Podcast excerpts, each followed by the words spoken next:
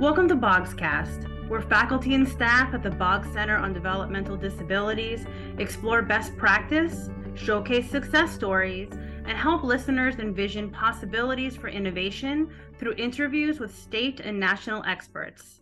Part of Rutgers Robert Wood Johnson Medical School, the Boggs Center is New Jersey's University Center for Excellence in Developmental Disabilities and Leadership Education in Neurodevelopmental Disabilities program.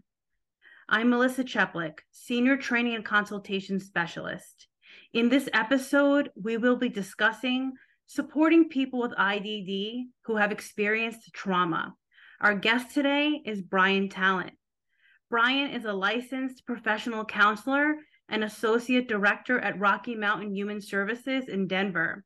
He is also the owner of Neurodiverse Communities, where he provides training and consultation to a variety of professional and academic organizations. Brian is a contributing member of the National Child Traumatic Stress Network, and he serves on the board of directors of NADD, an association for individuals with developmental disabilities and mental health needs. We're so excited to have Brian as our guest today and share his expertise.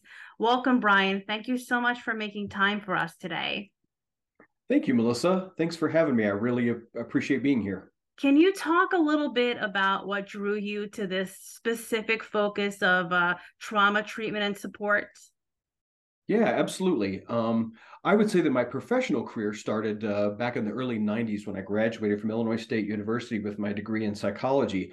I did an internship working as a vocational evaluator, my first experience working with people who have uh, disabilities. And uh, soon after that, became uh, a, an applied behavior analyst. It, that, that was back in the days before there was such thing as BCBAs. Um, but uh, I worked for uh, an agency in central Illinois doing um, applied behavior analysis. Um, I, would say that's the beginning of my professional career, although I do have to say that probably actually my career began when I was probably about 14, 15 years old, and I babysat for my, my neighbor who had a child with Down syndrome. I think that's where my cultural competency around this population started actually many years ago. But I, I, completed my master's degree in counseling at Illinois State and moved to Denver, Colorado, where I was really fortunate to uh, work with a community mental health organization that was creating a specialized program for youth with intellectual and developmental disabilities um, and, and providing outpatient as well as day treatment. Uh, and I, I, worked at the Aurora Mental Health Center there, running that program as an administrator and a professional counselor for about 25 years um, before coming over to Rocky Mountain Human Services, where I started to create a Center for START Services program.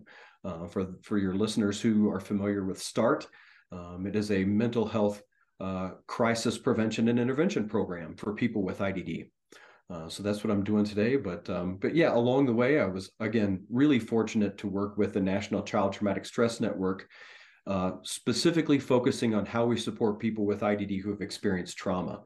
Um, and uh, through through that work with NCTSN as well as NADD, that has been an area of focus that um, I've been particularly interested in, and um, and uh, have seen huge strides in the last 10, 15 years. So, been excited to be a part of it you touch on the experience of uh, so many people with disabilities and also so many people who are in that support position, which is the intersectionality of trauma and mental health and crisis support services. So we often see that people's needs intersect across those um, different types of support systems. And it we see that also that statistics reveal you know higher incidence of abuse for people with disabilities which is unfortunately not surprising to many of us who work across those fields of disability supports and mental health supports and trauma informed care.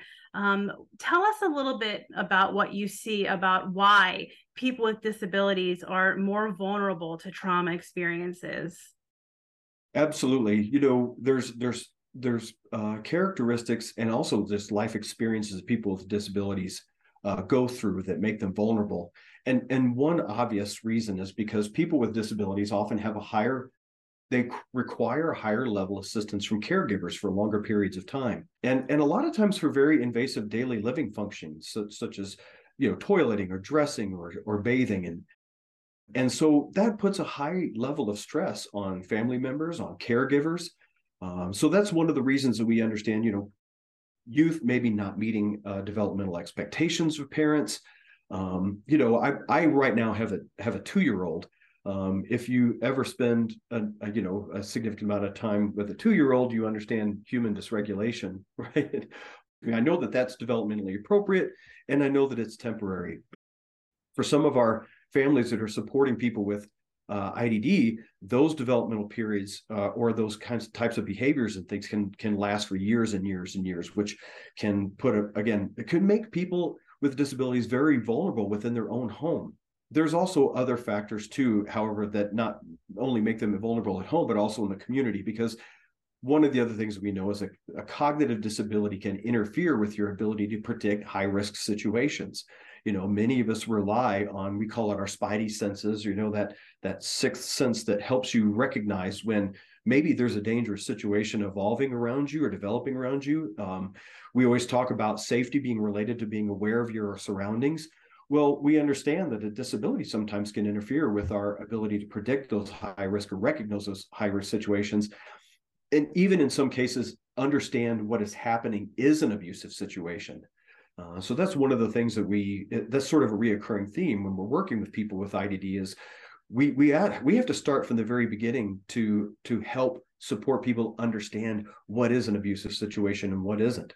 And and of course, uh, one of the other vulnerabilities is is that the barriers to reporting.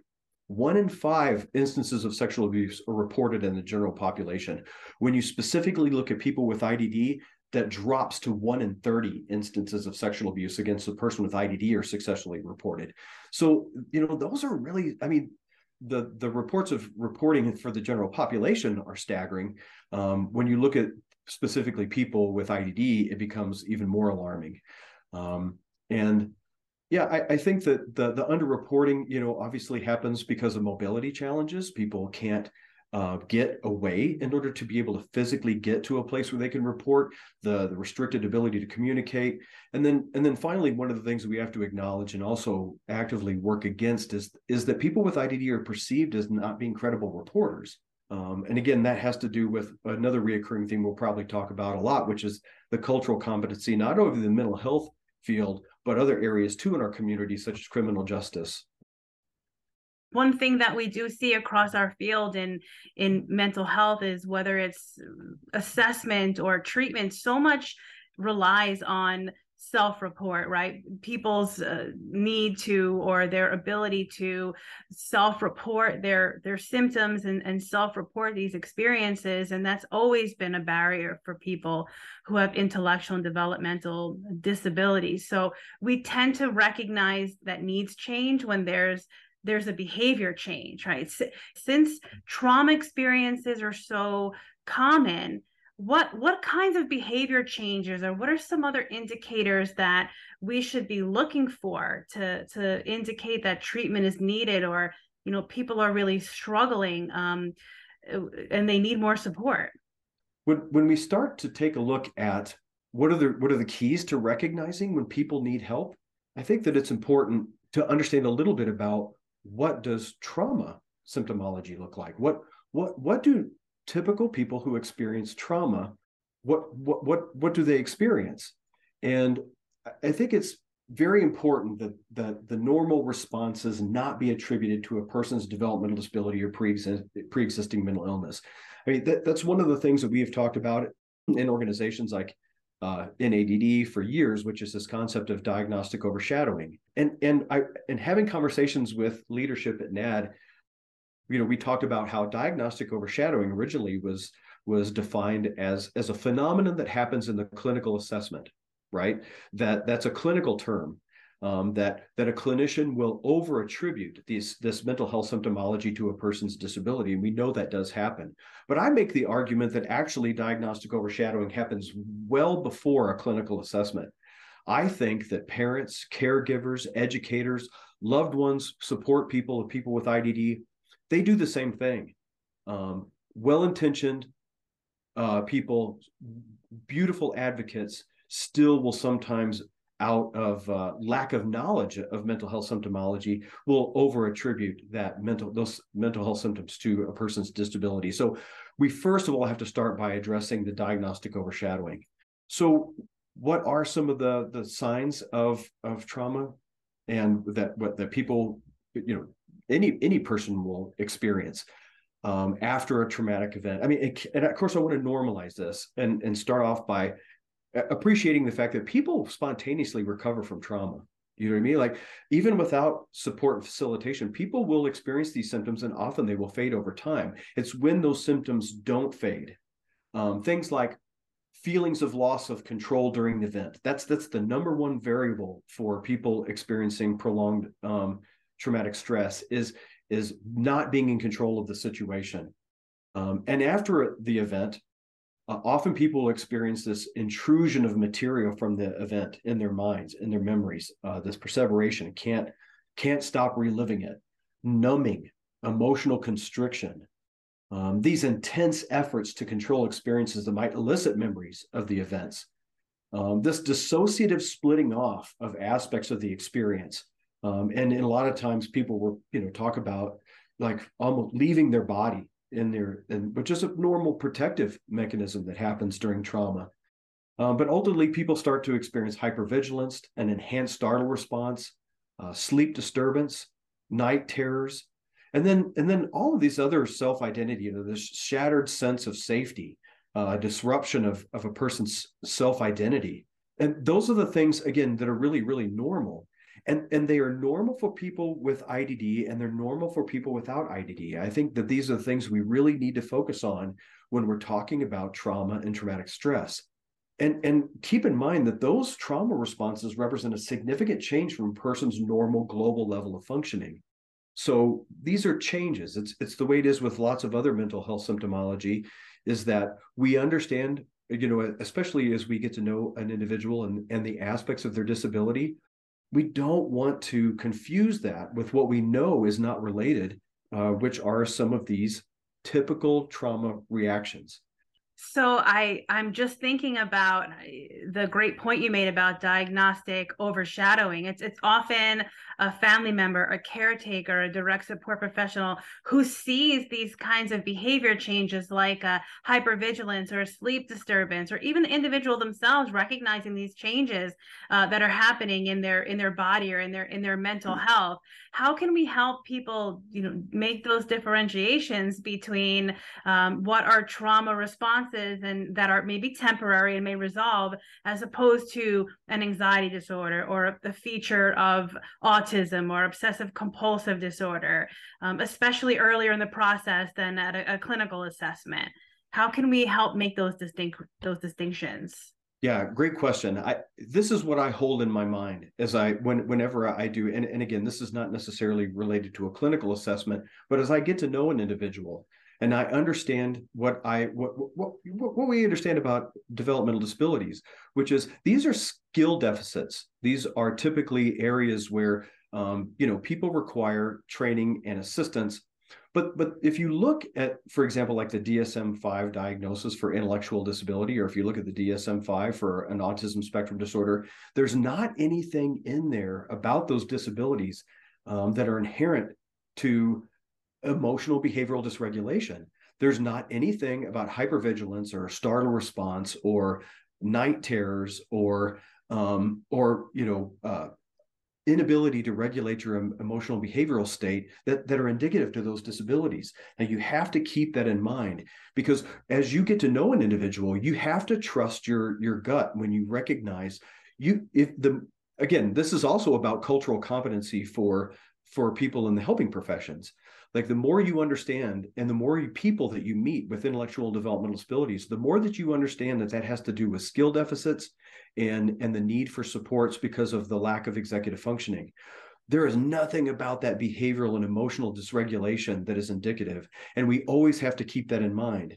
Now with that being said it's a challenge sometimes because what we do know about executive functioning is that when you have executive functioning deficits and you have a hard time anticipating consequences when you have a hard time with forethought and planning what that means is, is that you kind of walk around reacting to things um, emotionally uh, because you have a difficult time anticipating them. So things like perceived anxiety are are highly correlated with people who have executive functioning problems. And, and I like to make that comparison because actually I, I sort of believe, and, and again, this is another area where I think we need more research um, because those of us that are working specifically in the dual diagnosis area know that there's a lot of parallels between that generalized floating perseverative anxiety that comes with living with an, with problems with executive functioning that often look like or related to in some ways post-traumatic stress so one could argue that simply by taking a look at these statistics that we discussed earlier and also the experience of living with an executive functioning difficulty um, yeah there's a high correlation between there's a lot of traumatic events and a lot of stress and a lot of anxiety that's simply paired with having a disability but I also want to point out, like for an example, I've I've had uh, a, a, parent say to me, I, I, think that my child is experiencing depressive symptoms. Um, and, and I said, oh, you, yeah, well, withdraw, um, you know, um, and, and even in an, an assessment, uh, I, I had a child who went into their closet and closed the door. And the parent said, see, this is what I'm talking about. And then we have a discussion about an autism spectrum disorder and what's typical with an autism spectrum disorder. And sometimes sensory deprivation, when you're getting overwhelmed, is a is a pretty normal experience and a, and a characteristic of people on the autism spectrum.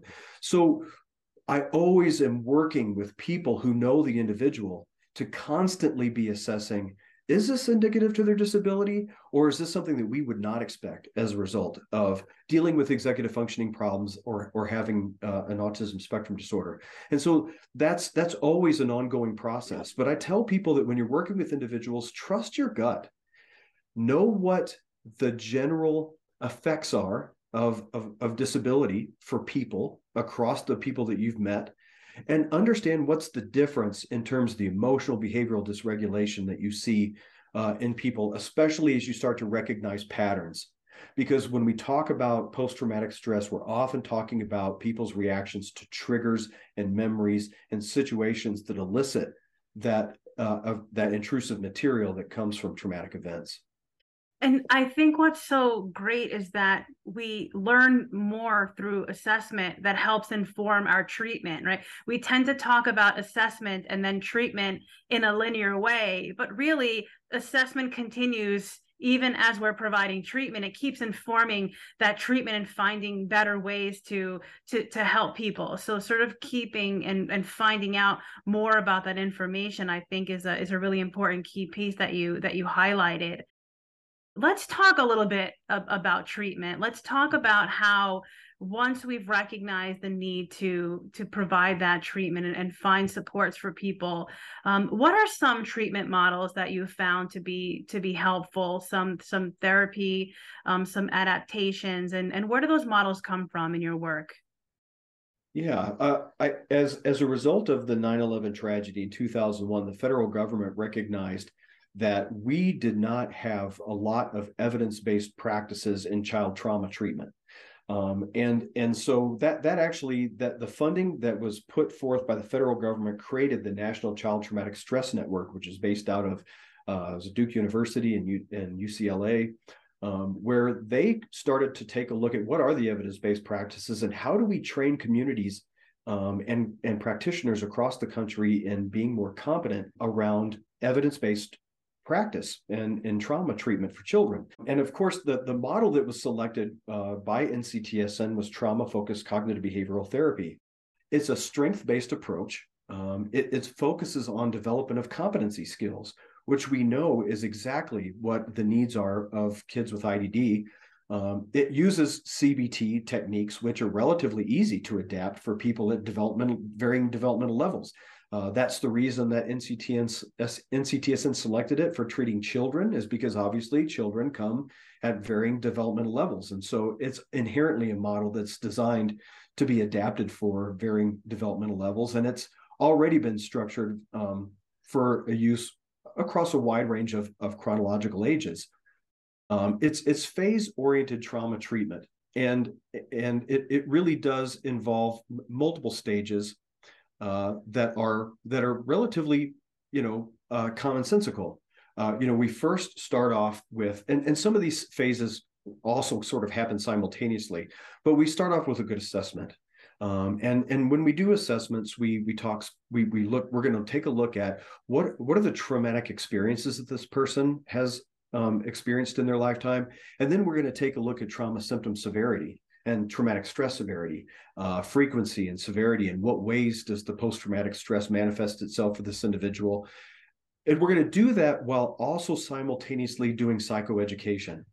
Um, that's a really and and, they, and they the assessment and psychoeducation happen simultaneously because psychoeducation is really really important, especially for this population because not only are we going to talk about the normal reactions to traumatic events, because a lot of times people come into trauma treatment saying, "I think I'm going crazy, I'm losing my mind," and and our our responsibility is to normalize their experience and say no you're not crazy.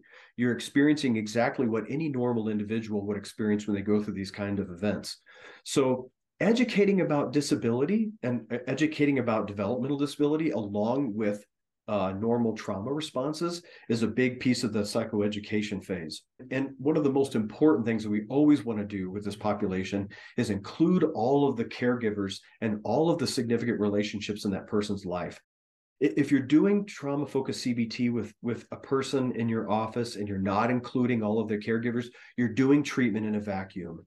You know, the, the caregivers and the people in the lives of people with IDD are the therapeutic change agents. And so when we're talking about trauma, you also have to talk about the caregiver's reaction to the individual's trauma. What are their trauma histories like? And so working with caregivers is an exceptional part of this and sometimes we lose track of who those people are you know you may be talking to a teacher and a special educator but the person who really has the relationship and the knowledge of the child is the is the therapeutic aide in the classroom you follow me so that, that's the interesting thing about trauma treatment is trauma treatment is not an investigation. First of all it's one of the one things i have to point out also is that i've had too many people refer uh, an individual for trauma treatment saying i'm not sure exactly what happened but i'm hoping that therapy will get to the, the bottom of it. That that's not as a matter of fact engaging in trauma therapy can be a can confound what's needed which is an investigation um, and so because trauma treatment is about a person's perceptions of what happened it's not about what actually happened um, so it's very important we let the individual it has to be a person-centered um, process where they guide the treatment as to what um, is most significant. Um, and so the assessment, the psychoeducation are happening simultaneously until we get to the skill development stage, which is typically teaching self soothing and self regulation skills. Um, and how do we adapt that? This is an oversimplification for time here, but it's a lot like working with younger children. We teach these skills to, to preschool age and, and uh, children that are as young as ages five, six, where teaching how to uh, doing mindfulness exercises, teaching deep breathing. Um, sometimes we and we make it playful. and We make it fun. We we take straws and we blow cotton balls across the uh, the desk. Sometimes um, we're teaching how to take slow, deep breaths. So, can you make the pinwheel spin as slowly as possible? I mean, it's only limited by yours and your client's creativity in terms of how you adapt some of these skill development sessions uh, to be developmentally appropriate. Um, and so, and then, and then the real, I think, meat of trauma focused CBT is developing a trauma narrative, which is basically a trauma narrative is a uh, a verbal or visual representation of the person's experience in in traumatic uh, in their trauma stories. Now, you can do you can work with people who have discrete episodes of trauma where that is really the focus of the trauma narrative it's not unusual that the people that I'm working with have multiple chapters. And so we'll continue to develop chapters as the person explains um, their experience and, and they're allowed to practice their self-regulatory emotional regulation skills while they're disclosing and getting in touch with that trauma uh, material. And and facilitating that into some representation tangible representation that they can keep. And how do we adapt that for people with idd again it's only limited by your creativity.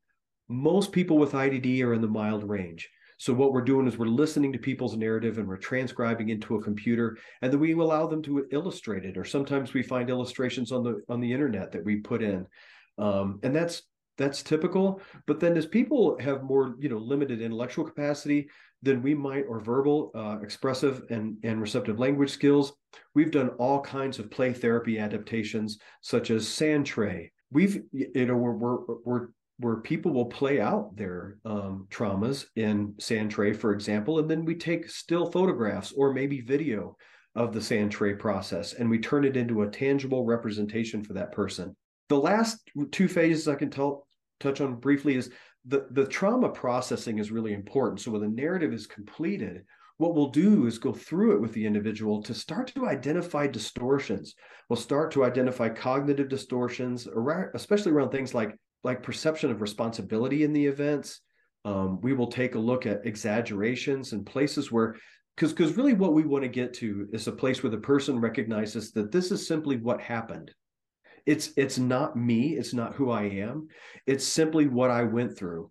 And a key important part of that is getting to the place where the person talks about their recovery um, and they start talking about how they are a survivor not a victim of these events um, and ultimately we want to get to the reintegration phase where we take all of these lessons learned in treatment and we we say how can you apply these concepts that you've learned to other stressful events in your life and, and that's a lot on trauma focused cbt um, I, I, do want to bring up one other thing real quick, which is, you know, there are individuals that I work with who TFCBT is an exposure therapy. In other words, you're going to be working with people to utilize their their emotional regulation skills while they access the trauma material. For some people, either because of their um, the the level of disability, the severity of their how they're impacted by their disability, or how severely they're impacted by their PTSD, where they they don't have the ability to um, safely access that trauma information. Um, I'm a big fan of trauma systems therapy, and I, I don't I can't go in too much because of time about about trauma systems therapy, but basically it's a model that uses very accessible, concrete language for caregivers to provide a very trauma sensitive and informed and supportive environment around the individual exceptional in use in cases uh, that involve child protective services or adult protective services because it creates a level playing field across caregivers with language and con- uh, conceptualization of this person's experience uh, and their symptomology.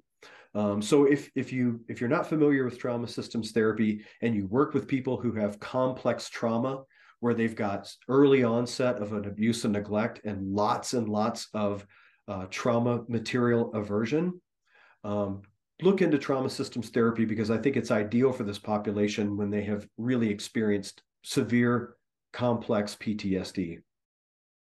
You talked about the role of the the teacher's aide or the direct care staff and people who are really closest in those relationships to um, individuals really really having that uh, important information about their their experiences sometimes a direct support professional or some other frontline staff is in a position to recognize behavior change or, or other symptoms.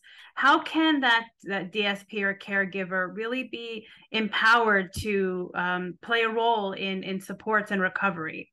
Yeah, great question. I, I, think probably the most important thing that direct service providers can do is is educate themselves on on the normal post-traumatic stress reactions really have a good working knowledge of what PTSD looks like. I, I would also encourage, I, I, want to make your listeners aware of a wonderful product that's available through NCTSN. Um, it's, it's the IDD trauma toolkit that they have available, and you can download it for free. If you go to the NCTSN website, www.nctsn.org, you register on their website, you can download this product, and it's called the road to recovery, supporting youth with intellectual and developmental disabilities who have experienced trauma. First of all, I would say get your hands on that tool, number one. And then what, what, what you could do is really get in touch with what PTSD symptomology looks like. The more you learn about what's typical a trauma response, and the more you use your familiarity and your cultural competence with people with disabilities, the more that you can differentiate these conditions. You will be able to understand what is pretty typical in terms of global impairment or even specific impairments that are related to a disability versus the impact of, of trauma. And, and again, you know, be mindful, record data because it, it is about advocacy. It's about educating other people about the about diagnostic overshadowing and, and educating the systems around an individual to know the difference between what are PTSD symptoms and what are uh, typical um, impairments related to a disability because they're very different things. Um, and, and so I would say trust your gut, read up, record your data, and, and use your advocacy skills to educate systems and people around a person with a disability to know the difference. And, and work collaboratively so understanding behavior, using the IDD uh, trauma toolkit, being a good advocate, collecting data. These are great guidelines to to working uh, collaboratively because we know that people with IDD are often served through different service systems and and and across settings. What are some other different ideas or frameworks that you can recommend to promote partnerships across systems and across uh, settings where people's needs are, are being served? you know, I I found in my career that I've I've always had sort of a two pronged approach to this. Um, I, I, I find it a little bit interesting and also uh, uh, unfortunate that the the IDD community that I work in in a major metropolitan city is still relatively small, right? And so I work within I I, I worked for many years in a mental health organization. I now work in an organization for people with IDD. And what I find is, is that both of those systems need cross training and, and not just clinical information, but cultural changes. So I'm always trying to educate people in the IDD arena and that field about mental health and about trauma symptomology and about the normal effects of trauma and helping people in the IDD world work against the diagnostic overshadowing of taking all these behaviors um, and and over attributing them to a person's disability or their quote unquote you know those are their behavioral problems and and so really helping them understand what does trauma symptomology look like? And in the mental health field I'm, when i encounter people who are working in the mental health field i have a very different um, uh, advocacy and education responsibility which is this is this is what it's um, like to work with somebody who has an intellectual and developmental disability. And really because the way that i feel about it is that I, I always hear from the mental health field that we don't have people that are competent and trained to work with people who have idd and my response to that is um, this is a cultural competency not a clinical expertise really the barriers that exist in getting good mental health treatment for people with IDD has to do with clinician apprehension, fear, and all of those things that come with working with um, people that you're not culturally competent with. And so helping clinicians and people in the mental health field recognize that working with people with IDD is more similar to working with the general population than it's different. You've got the clinical skills, you've got the intuition. And a lot of times I'll say, Do you, you know, when people say, Well, I don't know how to do trauma treatment with somebody with an IDD. And I say, Do you know how to do trauma treatment with a seven year old? And they go, Yeah. And I said, well, if you've got a 25 year old in there who's developmentally functioning in a lot of ways like a seven year old, then you know how to adapt treatment for that developmental level. And just really helping people in the mental health field recognize you have the capability, you have the skills. What you're grappling with is, is cultural competency. And it's the way that you would struggle with maybe working with an immigrant or a refugee, or maybe working with somebody with a, a, a, racial or, or religious or ethnic background that you're just not familiar with. And that's what this is about. Um, that also is important to breaking down barriers uh, systemically in the mental health field, because we would never tell people um, we don't have expertise in people that are LGBTQ plus. We don't have expertise in working with immigrants. So you have to go somewhere else. But but because people with a developmental disability, their minority status is defined by a medical diagnosis. And that fact allows our healthcare system to discriminate based on disability. And we have to actively work against that. Um, this is a cultural competency issue, and we have the capability. And, and those of us that are working in the IDD system, we have to stop doing the diagnostic overshadowing and just ex- and just passively accepting the fact that this trauma symptomology is a person is a manifestation of a person's disability because it's not breaking down those those barriers to to promote collaboration and, and coordination will definitely build capacity across service systems. Brian, we're so grateful for your time. Um, thank you to our, our listeners out there. Thank you for listening to this episode of Boggscast, a podcast by the Boggs Center on Developmental Disabilities. A full transcript of this episode can be found at theboggscenter.podbean.com. Please be sure to subscribe to this podcast on your favorite streaming service and stay up to date with the newest episodes. To learn more about the Boggs Center, please visit our website, boggscenter.rwjms.rutgers.edu, and be sure to follow us on Facebook at the Boggs Center on Developmental Disabilities.